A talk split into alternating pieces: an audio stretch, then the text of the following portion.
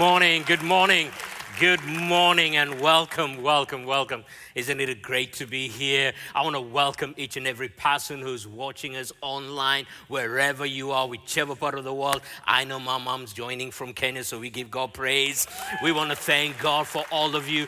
Those of you in Cambridge, missing you guys, you're doing a great job. Love, and I'm sure you're going to enjoy having a wonderful time. Lester, Josh, yo, you're doing a good job. You're great, and we give God praise. Could we appreciate each and every person that's sitting in here in Peterborough? We want to thank God for His goodness, for His mercy, for His grace, and what He's doing in our lives. Hallelujah. As you had, my name is Charles, and I love, I'm passionate about what God is doing, passionate about what He has in store for us. This series, Does God Care? Has not been an intellectual exercise that you're coming here and you're getting some notes and getting to know what God does. No, it's about an impartation of your faith. It is the heart of the leadership that whenever you hear anyone speaking here, what you're about to hear is an impartation of faith into your life. So when we looked at does God care about you, it was an impartation for you to receive and to know what your purpose is all about. It's about extending the kingdom of God. It's about knowing that your assignment is about extending the kingdom of God when you heard about the fact that does God care about the environment, it's for you to know your place. That you know what the world may say this, this is what it is. But when God said, "Let there be," and He said it was good, it is still good, and we have a responsibility to make sure the world is good. Last week, Annabelle Shaman stood here and spoke about rest. The Bible says in the book of Genesis, chapter 2, verse 2, and it reads, And on the seventh day, God finished work that he had done, and he rested on the seventh day from all his work that he had done. As Annabelle challenged us about rest, you might have been wondering, why did you come to rest and yet God first worked before he rested? Have you ever thought about the fact that after God rested the following day, Adam and Eve had to work? Have you ever thought about the fact that when Jesus died on the cross and said, It is finished, we walk from a place of rest? So when Annabelle came here to introduce you to the fact God needs you to walk from a place where you know that you are resting in Him at all times. Bible is so clear that it, work is important to God as well as rest. And today, as we look at the question, does God care about work? I'm not here to tell you, no, He doesn't. I'm here to convince you and to tell you that God cares about work. Is it not strange that today is a day here in the United Kingdom? We've had our clocks going back. So we had an extra hour. And I said, Wow, God, I give you praise that I am here to speak on a day that you are telling us that if man could arrange for clocks to go back, how much more God, who is able to step back into your time and restore whatever you have lost? You may be here and you're wondering, but Charles, I've been listening to this series. Does God care? Does God care about my circumstances, my environment right now? I don't even want to hear about it. My bills are piling. Everything about me is not going the way I want it to go. But I have a word that God's been encouraging me this week. Psalm 37, verse 7 says, Rest in the Lord. Wait patiently for Him. Do not be envious of the evil who prosper. Wait. Be patient. Your time's coming. Stop looking at everybody else in the other lane and seeing how far they're going. Stick to your lane. You're soon going to be passing everyone else. And we're all going to be remembering and saying, Do you remember when they were going through the tough times? Look what God is doing. If you're ready for a time of testimony is coming because God cares about you, somebody say, Hallelujah.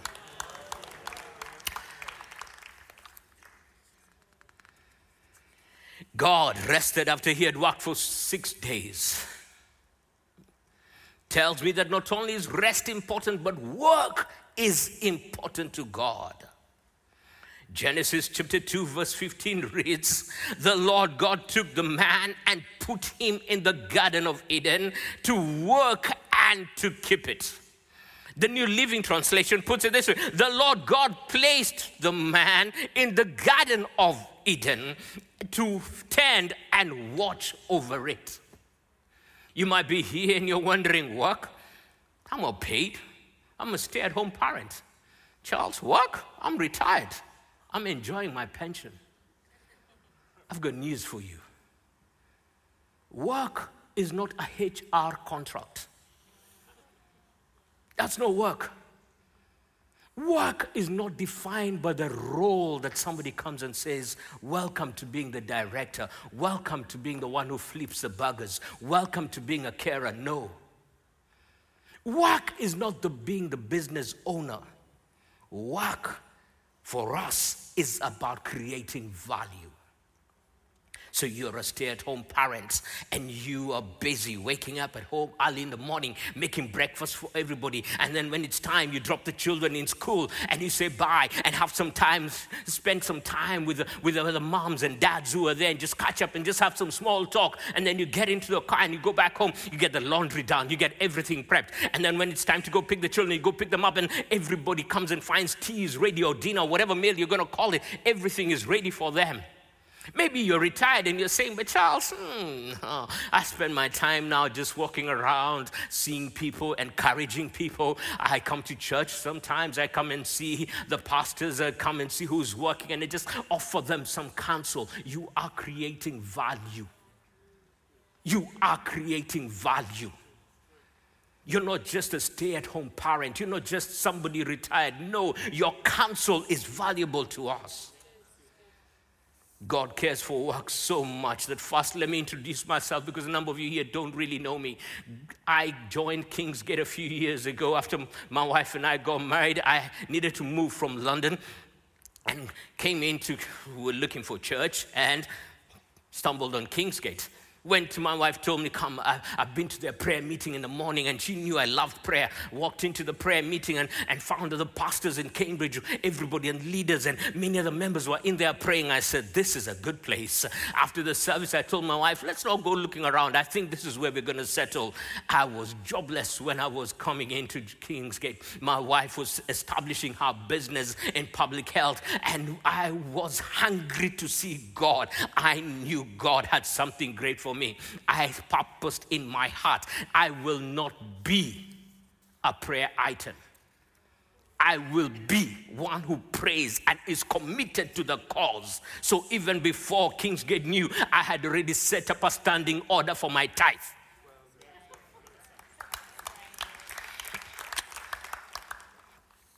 In a short time in 2018 got a job in cybersecurity as you've heard and god has been good? My wife's business is also flourishing and we are seeing the grace of god. We are seeing god do great things for us. We are seeing him move like never before. Why does god care about work? Number one god worked. God is a working god God is a working God. The Bible says that in the beginning, in Genesis chapter 1, verse 1, in the beginning, God created the heavens and the earth. God created value. We see God working, creating the moon, the sun. We see Him be creating the animal kingdom, the plant kingdom. We see Him starting humanity. God said, Let there be. And then the Bible continues to say, continuously in Genesis chapter 1, He said, Let there be. And then He made. God is a working God, He's not lazy. We see God in Genesis chapter 2, verse 8, that He planted a garden in Eden, and there he placed man that he had made. It is my prayer that you will be placed where God has made for you. Jesus, the Son of God, also walked. In Genesis chapter 1, verse 26, we saw a conversation where the Father, let us make man In Mark chapter 6, verse 3, Jesus now is on earth to redeem man. And the Bible says in Mark chapter 6, verse 3, Is this not the carpenter's son? They asked in other versions, but in Mark chapter 6, it says, Is this not the carpenter? It was expected that a father and a son were doing the same trade. So Jesus just wasn't waiting to arrive so that he could save the world and do miracles. Before that period of time, he worked. God is still walking in and through us today. God is still at work. Paul, writing to the Philippians in Philippians chapter 1, he said, And I am certain that God who began a good work in you, God who began a good work in you, is faithful to complete it. He will continue his work until it is finally finished. That tells me that God's not giving up on me, no matter what the cost of living. Christ is saying, God is still at work in me. He who began a good work in me is faithful. Number two, we walk in obedience to God. In Genesis 2, verse 15, the Bible is clear. He said, tend the garden. He gave an instruction. So we don't work because we have bills to pay. We are not motivated to work because of how big the complex is. We don't we are not motivated to pay because we want to get a Bugatti and a Versace and this. No, we are motivated to work because we want to obey God. Work is the place of obedient servitude to God. We see Adam working and naming everything. In Genesis chapter 2, verse 19, now out of the ground the Lord God had formed every beast of the field and every bird of the heavens and brought them to the man to see what he would call them. And whatever the man called every living creature, that was his name. Let me just pause there and tell you you step into that office the first time, whether you're going to step in and maybe your, or your business or whatever you're doing, be careful what you name whoever is in that place. Be careful what you name because heaven is hearing. So if the stories you're taking back home to your spouse is that there's this person who you're calling the devil, no wonder the devil is roaming in your business business. Ouch. Because God is paying attention. Whatever Adam said, it was so we see God watching over Adam. God is watching over you in your place of work to see what are you calling. I wake up every morning, my God. I wake up every day as I prepare myself before I sit. I work mainly at home now because from the pandemic. I before I take a seat, I make declarations. I am accountable. I am able. I am breaking through. I am a believer at work. I believe God. I am Christ like in my talk, in my emails, in my everything. Everything. I am diligent. I am efficient. I have a spirit of excellence. I am flourishing. Why? Because God is paying attention to what I'm saying about my work. Be careful of quiet quitting, which is a new phenomenon that has come with the pandemic. Now people just want to do the bare minimum. Be careful. Somebody sends you an email, your manager sends you an email at 4:15, and you look and you think, hmm, this is gonna be going past five o'clock, so you're already disappearing. In fact, somehow you're picking up a laptop, you're picking up everything and saying it's not working, and you're giving every excuse so that it can be completed tomorrow. Whereas before everything else, if the boss came walking to you at 4:15 and said, We need this done, you'd have stayed in the office until 10 o'clock. But now you've quit quietly. You're doing the bare minimum nine to five. Not that it's wrong, but you can't go the extra mile. Jesus said, if somebody asks you to go one, let's go another one. I'm not saying that we don't have work life balance, it's important. But be careful if you are consistently doing the bare minimum. Paul put it this way work hard and cheerfully at all you do. Work hard and cheerfully at all you do. Just as though you are working for the Lord. That tells me it's not just if you are employed to work here in Kingsgate that you're working for the Lord. Even me, where I am working, I am working for God. He's the ultimate employer. You may have a one to one with your boss, but you're daily having a one to one with God who's looking to see how you're working. Charles Spurgeon says this lazy people always find fault with their tools. And those who do not intend to work always find some excuse. Those people are not here. That's a good place for you to say amen. It is obedience that releases the blessings of God. We love quoting Deuteronomy 28 and we announce that we are blessed by hands, are blessed by storehouses, blessed. Eh, no, no, no, no. Uh, Deuteronomy 28, verse 2 says so clearly, clearly, if you will diligently obey the commands of God, that includes tithe. Let me drop finances because that's coming. Let me not go into relationships. That's also coming. Be obedient to God, what God has given you. Be obedient. Don't be like Adam and Eve who failed to guard the garden. What conversations are you having? What situations are you facing at work? What circumstances are going on and you have let your guard drop?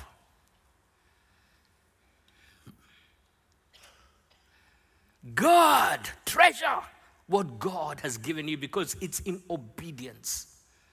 Now you might say, but Charles, I've got somebody in the office who's really rattling everything about me, and I've got news for you. Did God give that job to you?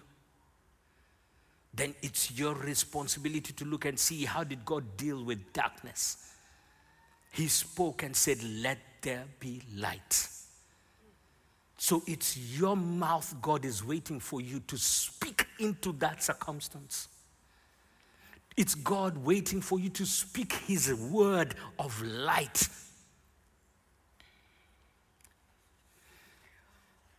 We have a calling to obey. Can I ask a question? How many of you here are in full time ministry? Show me your hands. Excellent. but that's sad. And I'll tell you why. Because we have long perceived that full time ministry is Pastors Dave, Karen, and all the pastors, uh, all the pastors and leadership who work in church.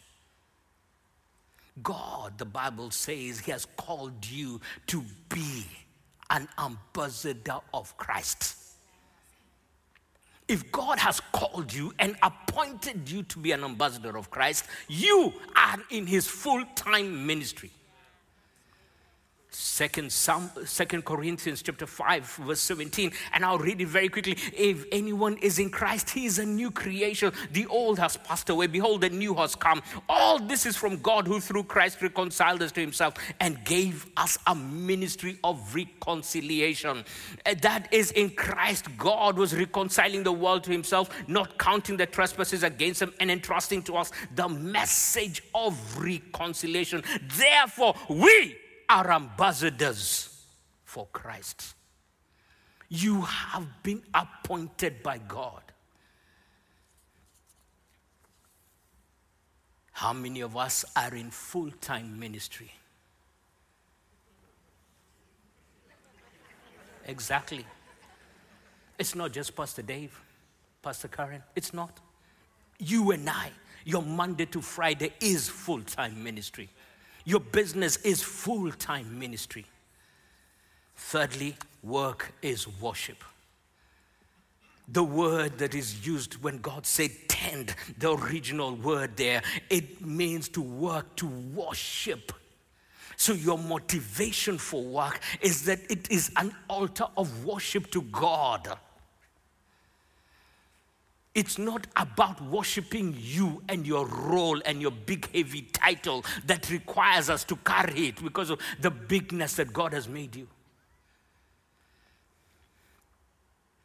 Our work is worship. I don't mean take the band and get the band to come and start singing songs in work. No, when you're working, it is worship to God. The same way giving is worship to God, work is worship to God. So when you step into work, you're creating an altar of worship to Him.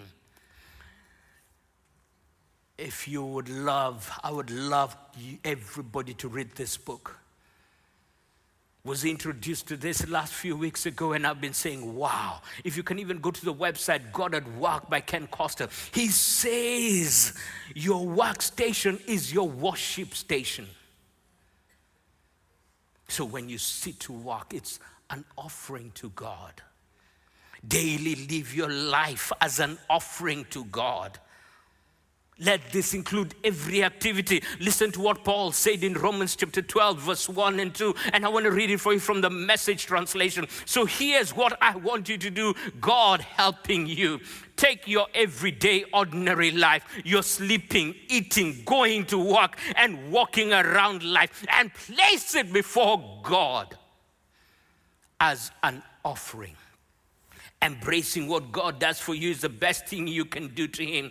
Don't become so well adjusted to your culture that you fit into it without even thinking. Instead, fix your attention on God. You will be changed from the inside out. Readily recognize what He wants you from you and quickly respond to it, unlike the culture around you always dragging you down to its level of immaturity. God brings the best out of you, develops well formed maturity in you. God wants you to understand your work, your business, your idea, whether you're a stay at home parent, whether you are retired, whatever the world has labeled you, it is to be worship.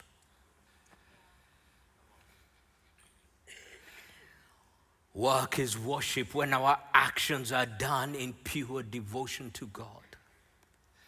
We are living in a day and age in which in honesty and integrity is lacking in so many places. Solomon said, God hates cheating in the marketplace, rigged scales, and outrage. The Lord loves all cheating and dishonesty.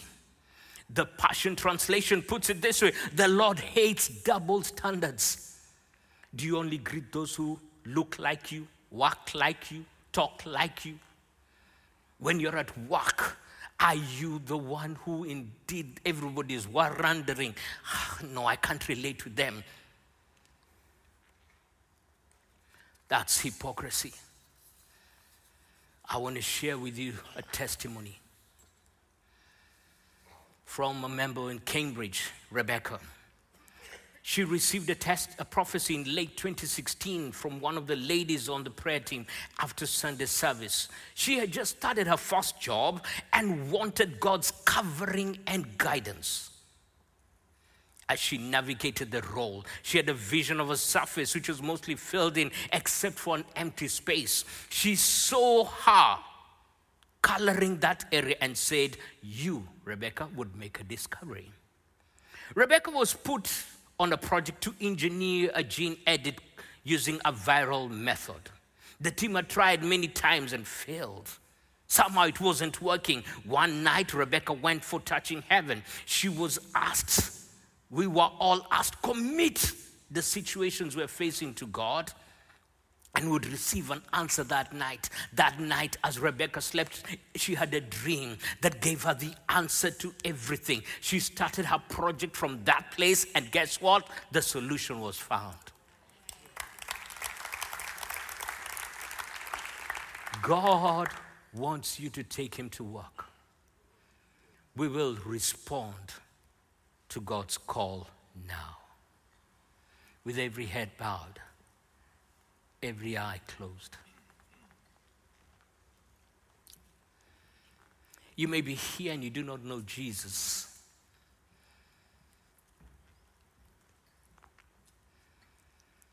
if you would like Jesus to come into your life,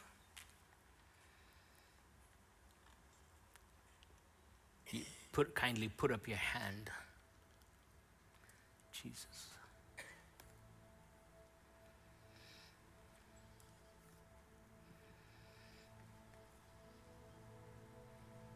Hallelujah.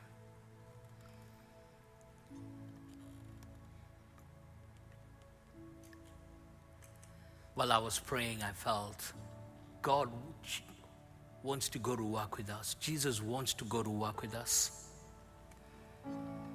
And I don't know about you, I need Jesus at work. If you are here and you agree with me that you want to take Jesus to work, may I ask that you stand up on your feet and kindly stretch your hands out, giving them to Jesus to say, Jesus, I'm giving my work, I'm giving my business, I'm giving my everything to you. Take it. I'm giving my ministry to you. Take everything. Father, as we stand before you, your word declares. Your word declares that you are our sun and shield. You give grace and glory.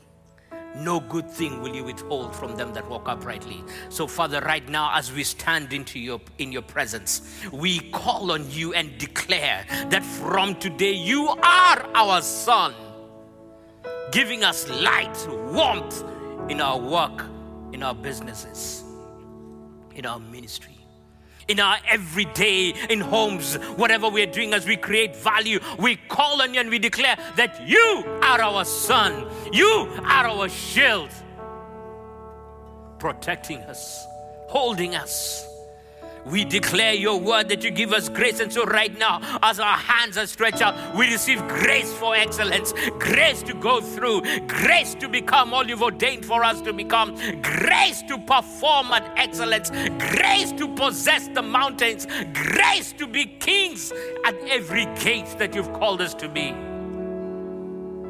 Father, we know promotion does not come from the east to the west. And so, Father, we come before you knowing that you give glory. So, Father, we say thank you that businesses begin to flourish, that careers that have stagnated are beginning to rise. You begin to go to your next level.